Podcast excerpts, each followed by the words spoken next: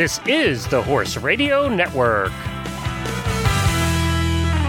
This is episode 580 of Horse Tip Daily. A different horse tip, a different equine topic, a different equestrian expert every day. Horse Tip Daily brings the world of equine knowledge to you one day at a time. Today's tip is brought to you by equestriancollections.com. Visit them today for a world of choices in equestrian shopping.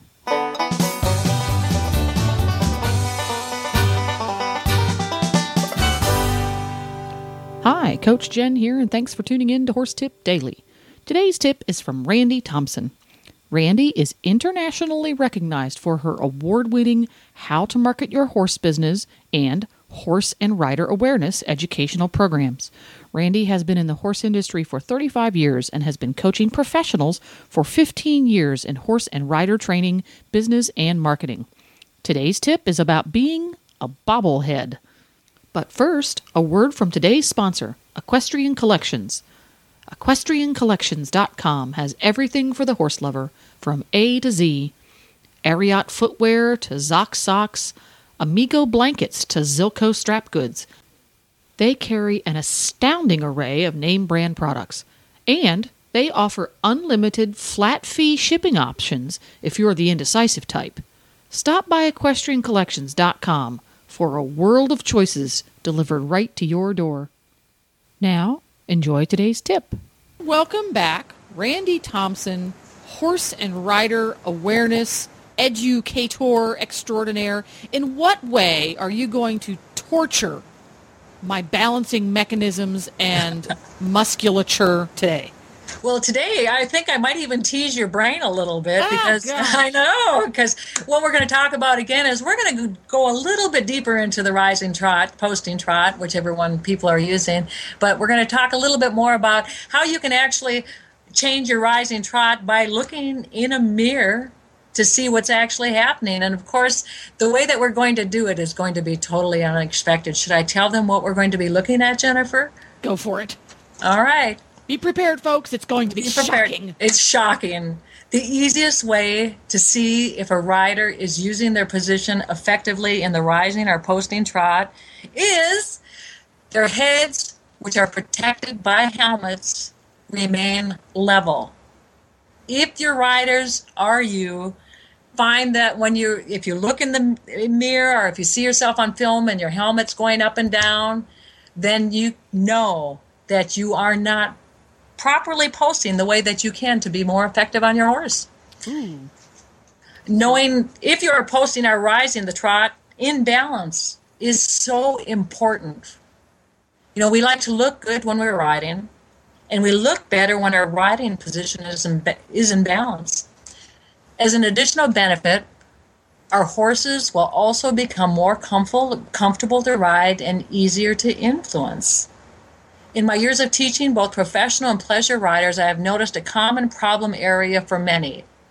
It will seem very simple to you, and that is that most riders do not keep their heads balanced over their seat, Ah. especially in the rising or posting trot movements. So we all look like bobbleheads. Is that what you're saying? bobbleheads. That's right. and you've seen it, you know, sometimes people just lead with their chin and they bring it way forward. Yeah. You know, and that's when they're on their toes and because eh, you know the thing about like Jennifer, you and I have been in the business a long time. If there was anything that could be done wrong with a riding position, we've done it. I've tried them. All of them. We've done all of them. So because of that, we're able to show other people more effective ways to be able to learn it themselves. Yeah. This is going to be a fun one for me because I am a bobblehead rider. Oh, you're a bobblehead. I have well, always been a bobblehead rider, and I struggled with it to this day. Wow. Well, now you know what it is. It's your- Absolutely. you're not. And I, you're not, as I not- now that I'm a person of a certain age, Yes. I notice it quicker because my neck hurts. Yeah. It's true. You know, as we get it older, comes from years of riding with my head in the wrong place. Yeah, yeah, yeah. It's true. You know, something. Speaking of that, just changing where I kept my head affected my lower back. I had years of chronic back problems, and then when I learned to bring my head in the right place, the pain went away. Magic. So, I so tell us tell us how to achieve this right. magic, Randi. Okay, where you know? Here's the thing to think about. Where is your head while you're riding a horse, especially at the rising trot? I know it's above your shoulders and your neck, But why why are we talking about your head for the rising trot? The facts are your head tells us if you're using your riding position correctly for the rising trot. The secret to your success in the riding trot is knowing that your head, which should be protected by a helmet, is supposed to stay level during the movement of the trot. So, how can you tell if your head is moving or not? The easiest way to do this is by looking in a mirror as you practice off a horse. Once you are mounted on a horse, have a friend film you rising or posting the trot, and you'll see right away what is happening. And that's easy to do. Everybody's got an iPhone. That's right. Oh, I hadn't even thought about that. Easy you know, to I, do. Yeah, yeah. 'Cause You only you only need forty five seconds, two minutes. You don't need a long time. oh no, not It, at all. it'll it will be really obvious really quick. It'll yes, and once you see it, you'll want to change it. There's the motivation, folks. That's the motivation. You're, if you look like a bobblehead, you're gonna want to fix it. if you can, but you know, as you know, it's a hard thing to change unless you're aware of ways you can change it. So what are they? Well, let's begin with an awareness exercise that will let you imitate the movement of the rising trot so we can see what your head is really doing when you're posting or rising the trot. You can practice this in your bathroom or anywhere there's a mirror.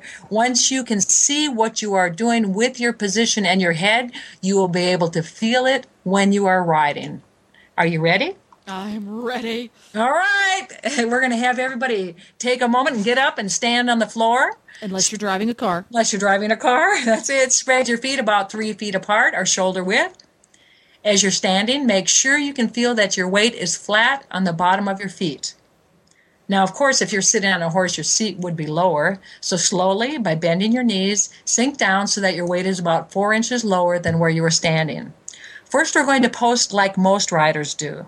To do this, simply raise your seat until your legs are almost straight. Then sit down again. Then go up again and down again. And up again and down again. And up and down and up and down. Jennifer, this probably sounds familiar to you. That's, you know, because, you know, when we start teaching beginners, we teach them up, down, up, down. Up, down, up, down. Well, up, down, up, down is for beginners and those who are new to the rising trot. Most of the people listening are past that point. While you are merrily bouncing up and down, notice how much your head is going up and down with you. That is what we call the jack in the box look. When you see your head going up and down like this, you will know that you are not using your riding position correctly. As a result of this popping up and down, your seat will be insecure. This usually happens to riders who are standing on their toes. Okay, take a break. That's enough. Slowly stand up. All right. Now we're going to rise the trot in a way that allows the rider to maintain an elegant look as they influence their horse's movement. Are you ready? All about the elegance. Let's do it. That's ready. Once again, spread your feet apart and lower your seat. This time, instead of rising up and down, you're going to bring your belly button slightly forward, then back. When you look in the mirror or watch yourself on the video, you will see that your head, protected by the helmet, does not bounce up and down anymore when you do this. Bringing your belly forward instead of popping up and down is the secret to your rising trot. Bringing your belly forward is almost like the movement you'll feel if you were swinging. You know how you swing and you bring Oh, your a, like pelvis on a forward? swing set. Yep, yep. Just you know, just the slight movement forward, slight movement back. It's not the up and down. Practice this movement just a few more times so you can feel. Can you feel your your pelvis going forward and back just a little bit? Now, at first, this way of using your riding position will probably feel pretty unnatural. And it probably is, as you've been posting up and down for a long time. Now you can feel the difference. Can you feel it, Jennifer, when you do it? Does it feel any different? Does it feel any different? I'm than the trying way to do it wrong. Ah, it's true. You can feel it's true because all of a sudden you feel when you go up and down because if your head is bobbing, you're probably going more up and down than forward and back. So what you're feeling now is that feeling. And once you become aware of it, when you get back on your horse again, you'll be able to say, "Oh no, I'm popping up and down," instead of letting your hip go forward and back. When you try this on a horse, each time you rise the trot, you'll find that you're going to be rolling forward slightly on your thighs to bring your belly and pelvis where they need to be. If you're posting correctly, you should feel as if the weight is grounded in your lower legs and the back of your foot each time you rise. Of course, with practice, this will become a natural movement, but at first, it's going to feel a little bit like you can't ride. Now, why is it important for you to rise the trot this way? Well, first of all, it stays on the horse's hurt. back. yep, it'll affect your body That's too. Why. It does. But you know, we usually think about the horse first. It affects the horse's back. It also makes your hands unsteady. Oh, as long as you're pouncing up and down with your head, you will never have a real contact. You know, connection. A rider posting up and down on a horse will also cause the horse to get unsteady in its movement and behavior. Again, with practice, you will have more control of your riding position at the rising trot. Jennifer and I have spent a lot of time learning how to do rising trots. you know, and the of goal is, yep, your goal is your seat should softly follow the horse's movement. As a result, you'll have a much more secure riding position and your horse will be easier to influence.